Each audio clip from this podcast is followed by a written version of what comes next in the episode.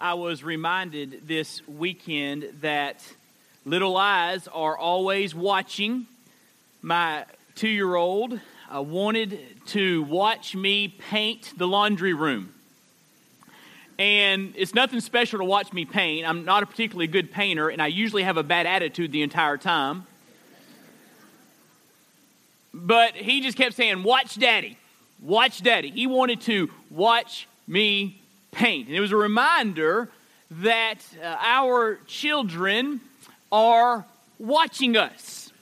And, and we need to understand that. But not only do we need to understand that, we need to leverage that reality for good.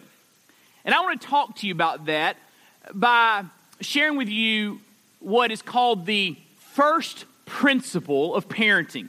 The first principle of parenting. We're stepping away from Joshua this morning and just taking a week to think about families. And so turn with me to Philippians chapter 3. Philippians chapter 3. We're going to read verses 17 and 18. Philippians chapter 3, verses 17 and 18. I want to ask you this morning if you're physically able to please stand with me in honor of the reading of God's Word.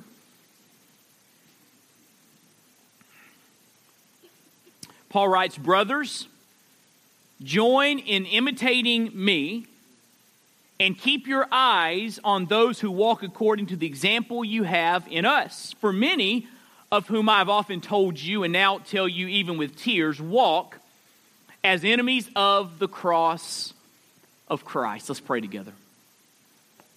Father, we come to you in Jesus' name, and we are grateful again for this privilege of corporate worship. And Lord, we ask you to move in our midst, Lord, to touch our hearts and change our lives, to transform us, Lord, for your glory. And as we think today about your word, as we think about families, God, would you just give us great understanding and, Lord, wherewithal, inclination to respond to what you show us. Help us understand the power of the gospel of Jesus Christ. And help us to think about the power of, of modeling to demonstrate to our children what it looks like to follow Jesus. And we'll thank you and praise you for that grace. It's in Jesus' name that we pray. Amen. Thank you. You can be seated. Here in Philippians, Paul is writing to the church there in the uh, first century city of Philippi. And he has many things to say to them uh, throughout this book, but I want to focus in on what he says in verses 17 and 18. Now, you need to understand that he's not talking specifically to parents here, he's talking to the entire church, but of course, parents are included, and the principles here are of utmost importance to parents, to grandparents, to aunts, to uncles. These are important things for us to think through. Why? Because our children need godly examples to emulate. He, sa- he says there, join in imitating me. And then he says in the next verse, verse 18, don't imitate the wrong folks. You understand that there are plenty of bad examples out there in society that we don't want our children to imitate. And, and if we don't want our children to imitate the wrong examples, we've got to provide the right examples, which means that parents must understand the principle of modeling. The principle of modeling.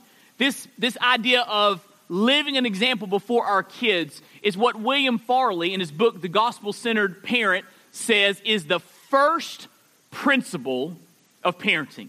The first principle of parenting is our example. You see, parents have a unique opportunity to constantly and consistently provide an example of godliness. I was reading a quote from a Puritan writer from the 1600s, and he wrote this Consider, to parents, consider that there's no one in the world more likely than you to be instruments of their eternal good. Read that again. Consider that there's no one in the world more likely than you to be instruments of their eternal good. Why? Because you're around them all the time, right? You're with them all the time. You have a unique opportunity to, to leverage the power of example in your children's lives. So, parents must understand they're going to do this. First of all, the prerequisite of modeling. Before you can model uh, the right thing before your children, you need to make a decision.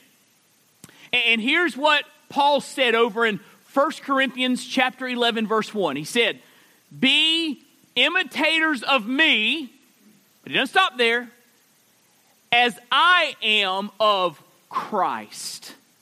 You see, the prerequisite of modeling is this that you are modeling your life after Jesus, that you are following the pattern that Jesus Christ has set for you. And if you are not following Christ, listen, you're not ready to be a model for your kids. The only way you could ever expect to influence them for good is if they see Jesus in you. I mean, they don't need to see you, they need to see Jesus in you, right? And so Paul says, imitate me, which is a bold, bold thing to say, right? He's saying, listen, if you want to know Corinth, Philippi, if you want to know how to live the Christian life, look at me. Wow, what a claim. But then he says, remember, I'm seeking to imitate Christ. To be effective examples for our kids, we must imitate Christ. Now, I'm not talking about perfection here. There, there are no perfect parents. Can I get an amen? No perfect grandparents, no perfect aunts or uncles. There, there's no, no perfection here, but it does mean that our loved ones see us being changed and transformed into the image of Christ. Why? Because we want to be. That's what this means. So, here's the question I want to answer for us this morning What should we model? If we're going to if we're going to be an example for our kids, what specifically do we want to model before them? Well, I've got an answer to this question, and we're going to look at the wider context of, Philippians to answer this question because Paul shares some things about his life that he wants them to model, like he says there in Philippians 3, verse 17. So we're going to answer the question what should we model? Now, understand this is not an exhaustive list. This is just thinking Paul's thoughts from the book of Philippians, all right? We're going to think through what it looks like. It's maybe a starting place of things that we can model for our kids. So here's the first thing. You ready? A great commission lifestyle. A great commission lifestyle. Now, you might ask, what in the world is the Great Commission? Well, at the end of Matthew chapter uh, 28, the last chapter in that book, Jesus gathers his disciples together and says, I want you to go to all the people groups of the earth and make disciples. That means share the gospel so they become followers of me. And then I want you to baptize them like we just did a little earlier in the service. And I want you to teach them all that I've commanded you. So preach the gospel so people are saved, then teach them how to walk with me. That's called the Great Commission. He commissioned his disciples to go and share this good news with all the peoples on the face of the earth. You say, well, that was for the disciples, or that's for preachers, or for, that's for missionaries. No. Right there in the Great Commission, Jesus says, everyone who's saved, everyone who's a disciple of mine, is to be taught all of my commandments, including that commandment to make disciples. And so we all live under the authority of the Great Commission. We're all called to be Great Commission Christians. And if our children are going to be Great Commission Christians, they need to see that model, they need to see an example of that in their families' lives. And so we see Paul living this Great Commission lifestyle. Uh, two things about this Great Commission lifestyle. First of all, Paul was passionate about the message of the gospel. Look what it says over in Philippians 1. Philippians 1, verse 3.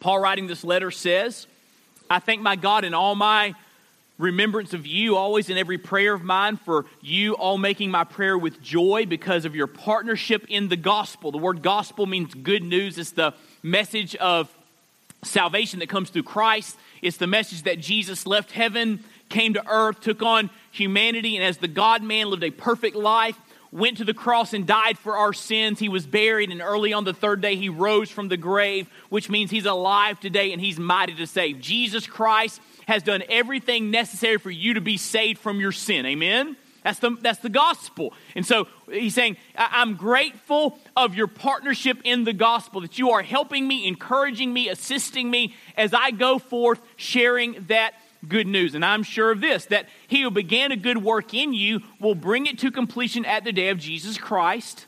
It is right for me to feel this way about you, all because I hold you in my heart, for you are all partakers of, with me of grace. Because both in my imprisonment and in the defense and confirmation of the gospel. So he's saying, You are helping me, encouraging me as I defend and confirm the gospel. That word defense there is the word apologia. So we get the word apologetics from. And apologetics it doesn't mean that we apologize for our faith. The word apologia means that we defend our faith. It means that we are able to articulate the good news in such a way that we can help people to understand it well and overcome objections to it and stand for the truth of it. That's what apologetics mean. And, and so Paul's saying, I, I have lived my life to, to defend the gospel, to stand for that message, and to confirm the gospel, to make sure the gospel is front and center everywhere that I go. That was Paul's passion. Paul was passionate about the message of the gospel. And listen to me, if, if we want our children to be great commission Christians, they need to see, listen to me, a passion for the gospel. Parents, grandparents, uncles, aunts, people that are excited to be saved.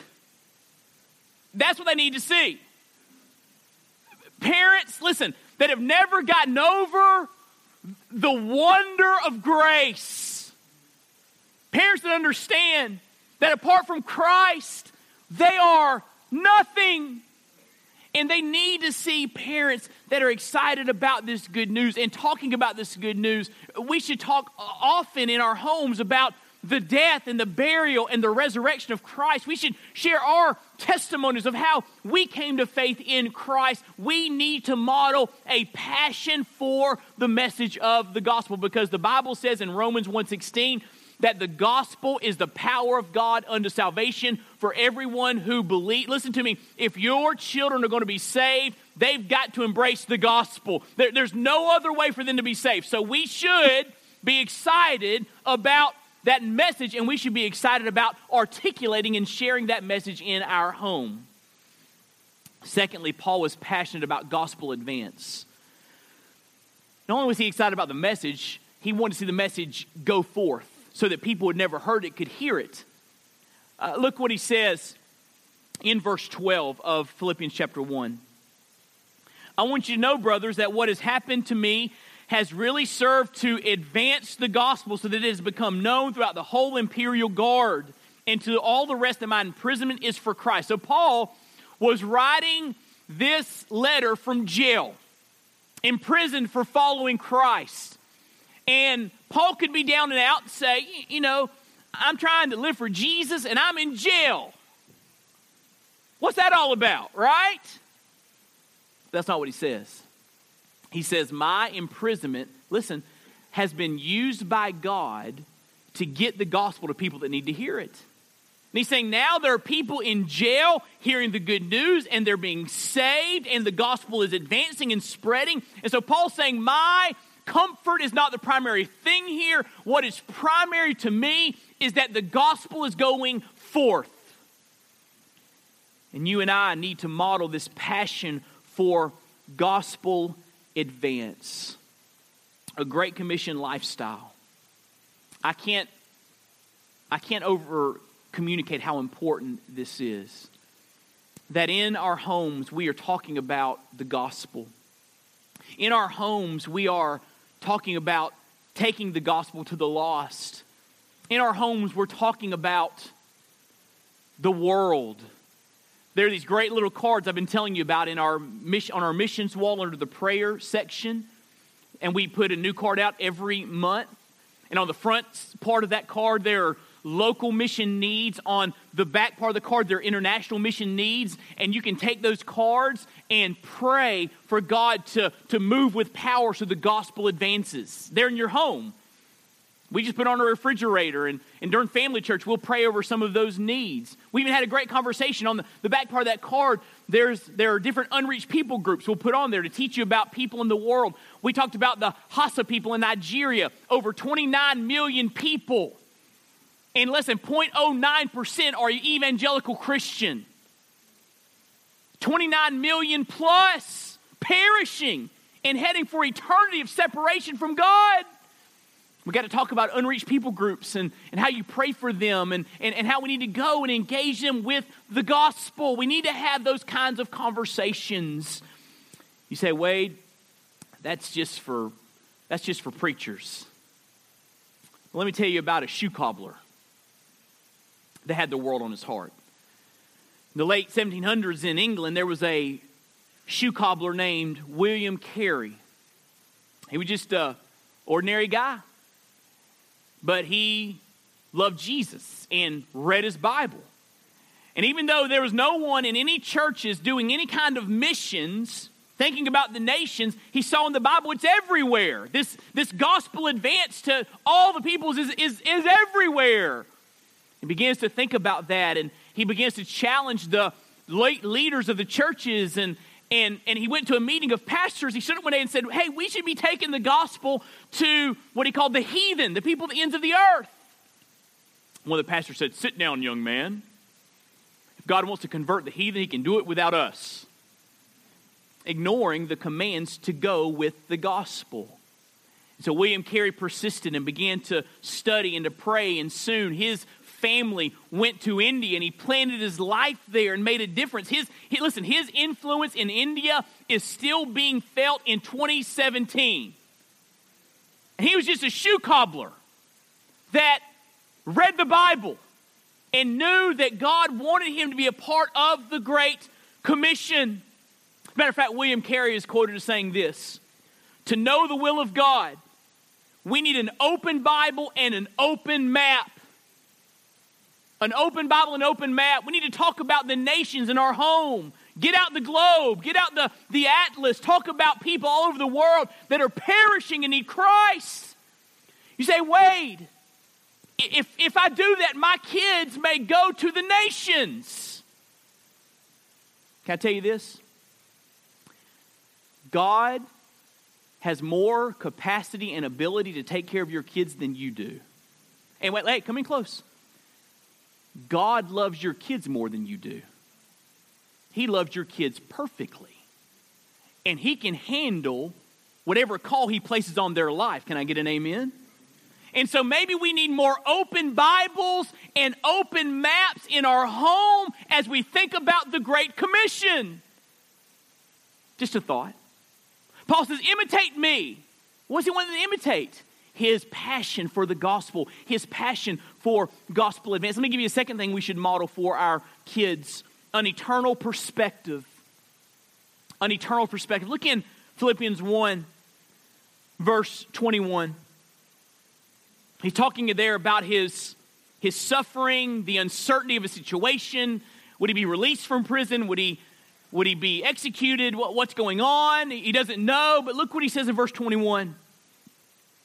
For to me to live is Christ, and to die is gain.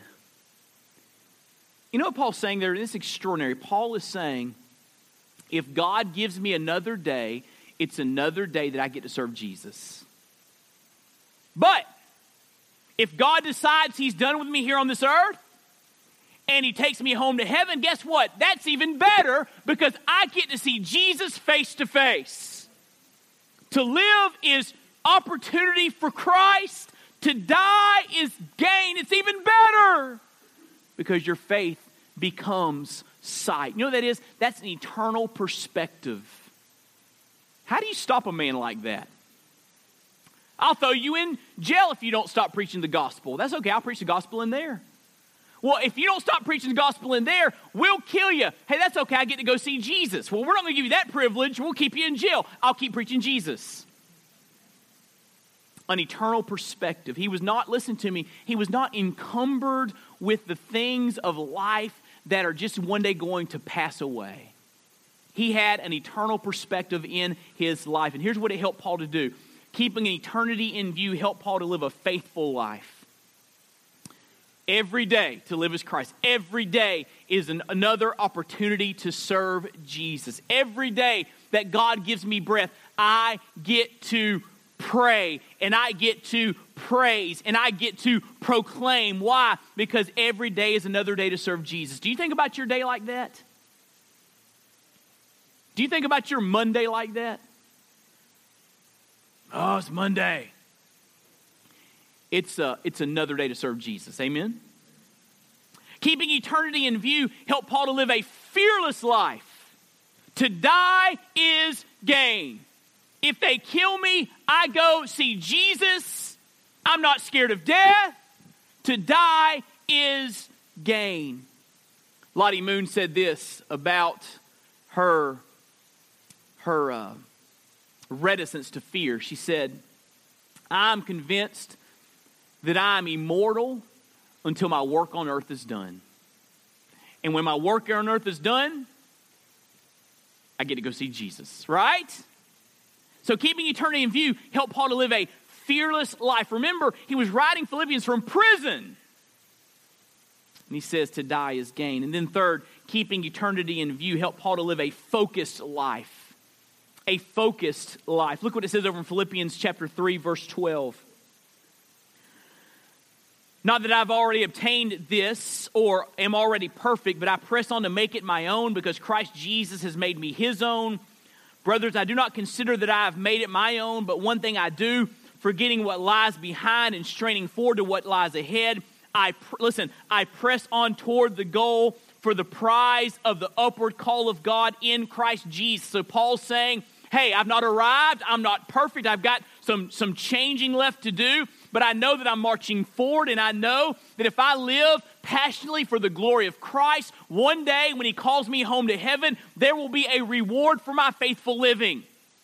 So the, the manner of his life was not based upon earthly comfort, it was based upon the idea that one day he would hear Jesus say, Well done, good and faithful servant. And he would be rewarded for his labors here on earth. He had an eternal perspective, and that eternal perspective kept him focused on living for Jesus.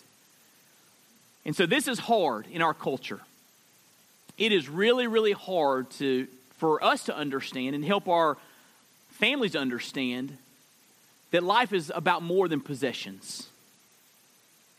Jesus said in Luke 12 that a man's life consists of so much more than his possessions.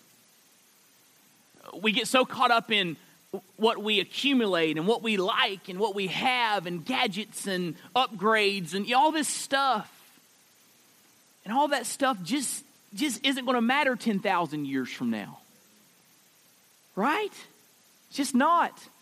There, there's not going to be an iPhone 10 million and 500,000 in heaven. Right? I don't think. But but but we get so caught up in stuff and comfort and we forget that this life is short and eternity is forever and we need to live in this short life for what's going to matter in eternity. I'll never forget, we had a guest speaker at Seminary Chapel, and he painted this vivid picture. He stood there in front of the chapel and he said, imagine with me for a moment that there is a, a line coming through this sanctuary and it, it goes infinitely in that direction and infinitely in that direction, just a, an infinite line going both directions. Then he said, Imagine on this, this infinite line, there's a tiny little dot right here on the line. And he said to us, Can you see that? And we're all like, Yeah, we can visualize that. And he said, The line represents eternity, that little tiny dot represents our life here on earth. And then he said to these preachers in seminary, live for the line, not for the dot. Can I encourage you as parents, as we're trying to model the right lifestyle, the right perspective for our kids, live for the line, not for the dot. There's a third thing that we need to model for our kids a Great Commission lifestyle and eternal perspective. But third, a growing relationship with Christ. A growing relationship with Christ. Philippians 3, look what Paul says in verse 4. He says, Though I have myself reason for confidence in the flesh also. If anyone else thinks that he has reason for confidence in the flesh, I have more. Circumcised on the eighth day of the people of Israel, the tribe of Benjamin, a Hebrew of Hebrews, as to the law of Pharisee, as to zeal, a persecutor of the church, as to righteousness under the law, blameless. In other words, Paul's saying, hey, you want to you want to compare religious resumes with me? Paul's saying, let me tell you about my religious pedigree. I was a religious man. I mean, I went through all the right rituals, I had the right background, the right training and upbringing. When it came to the external commandments of the law, I was I was conveying to an outside world that I was keeping those commandments perfectly. Everybody thought I had my act together. If anybody could earn their salvation, it would be me. That's what Paul's saying, that's not possible. Paul's saying I was a religious man even to the point where he said, When I saw this new thing called Christianity affecting my, my culture and my religious background and threatening what I was familiar with, I began to persecute the church. And then one day on his way to Damascus to persecute Christians, Jesus met him there and transformed his life, and he was saved. And instead of persecuting the church, he became a proclaimer for the church. And look how his life and perspective changed in verse 7. But whatever gain I had, my religious pedigree, my religious resume, whatever gain I had, I counted it as loss for the sake of Christ. Indeed, watch this, I count everything as loss because of the surpassing worth of knowing Christ Jesus my Lord. Listen, you can go through the, the rituals of religion and be far from God, or you can know Christ personally. Which will it be? Paul's saying, My religion could not save me. Only Jesus could save me. And now, because I know him personally, Jesus has become the treasure of my life. So much more important than all that religious stuff. I know the Lord. See, Paul treasured his relationship with Christ above all else. He says there, I count everything in verse 8 as lost because of the surpassing worth of knowing Christ Jesus my Lord. For his sake I've suffered the loss of all things and count them as rubbish in order that I may gain Christ and be found in him. So Paul's saying, I treasure my relationship with Christ above all else. I'll never forget when this clicked for me. I was a, a believer, but this idea never clicked for me. I was a college student. I was sitting in the, the, the pew that my family sat in every week, uh, fourth from the front on the left side. My mom kept a pillow there. All right, it was. And I, by the way, we don't have saved seat assignments in here. If someone asks you to move from their seat, you back away, take a picture on your cell phone. All right, get their license number, whatever you need to do and get that information to us and we'll take care of it. We don't do safe seats, all right? We don't we don't do that. First come, first serve, all right? All right. But in church we had the same pew, right? And I was sitting there by my mom and dad, and we had a new young pastor that just graduated seminary. He was coming and he was preaching through the book of Romans. And, and I don't remember the exact context of what he was preaching, but he made this statement and it and it hit me like a ton of bricks. He said, Christianity is not a religion, it's a relationship. And that never occurred to me. And what my pastor was saying was this Christianity is more than just coming to church on Sunday. Yes, coming to church is important. Singing songs and praising Him and fellowship and the Word, that's, that's vital. The Bible says, don't forsake the assembling of yourselves together. But what about Monday? If you have a relationship with Jesus, He will affect your week too. Amen? And then Christianity goes from being just checking boxes of religion to getting to walk with the King of the universe every single day. And is there, listen, is there a greater privilege than that? You get to know King Jesus in a personal way. Paul says you can take all the accomplishments of my life and compare them to knowing Christ. He says all that other stuff is rubbish. I get Jesus. And so we can model this, this, this passion in knowing Christ, but it doesn't stop there. Look what Paul says. He says in verse 10 that I may know him in the power of his resurrection and the fellowship of his sufferings, becoming like him in his death. Paul not only had a relationship with Christ, he desired greater intimacy with Christ. He already said he knows him, he has a personal relationship with him. Then he says in verse 10, I want to know him more. I want to grow in this relationship. I want to walk with Christ and talk with Christ and, and learn of Christ. I want to grow in my relationship. And so here's the question Do our kids and our grandkids and nieces and nephews, co-workers, friends, neighbors, do they see us modeling a pursuit of Christ?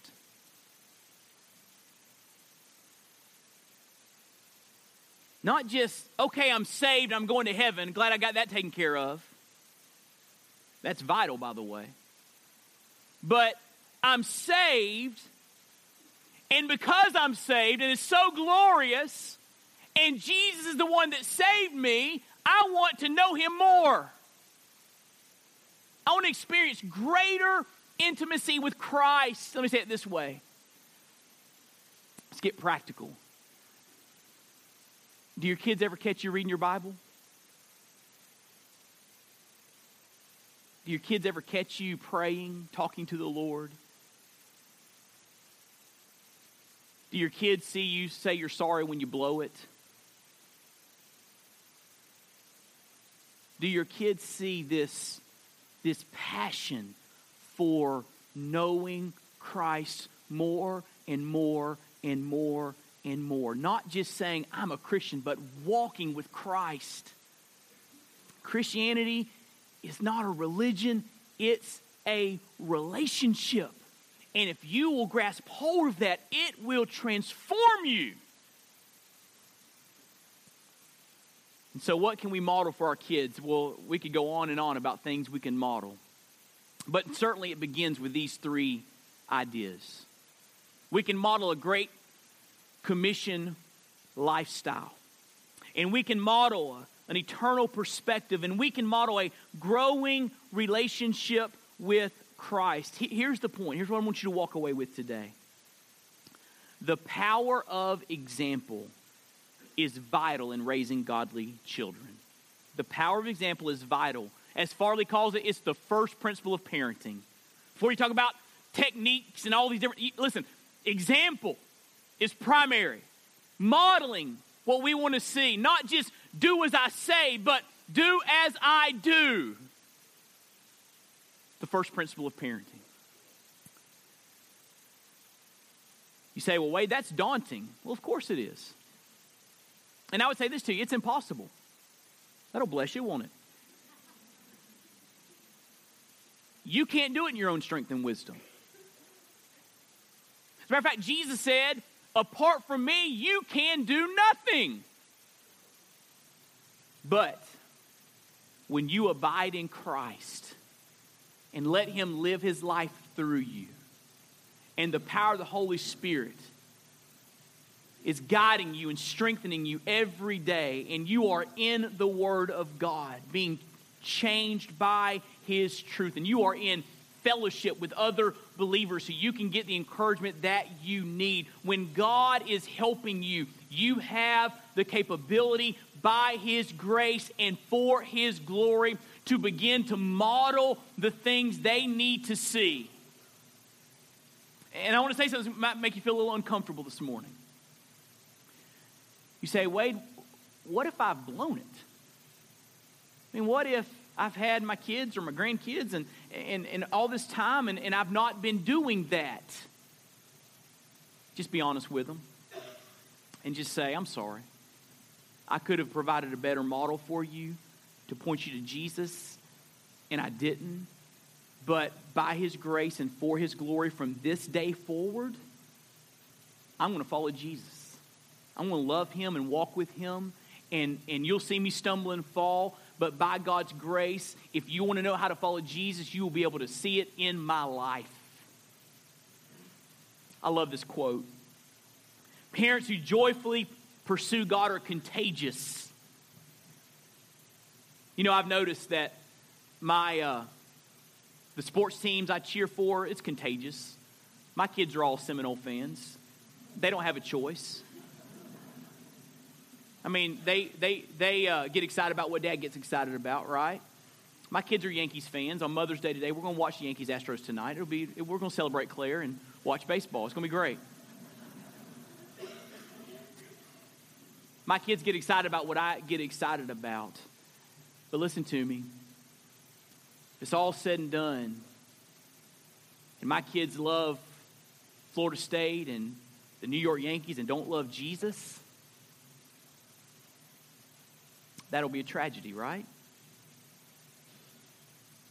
Parents who joyfully pursue God are contagious joyful sacrifice for the gospel is contagious. A gospel that makes parents stable, sincere, joyful, loving, affectionate, and humble is contagious. Children will want a God that produces these qualities.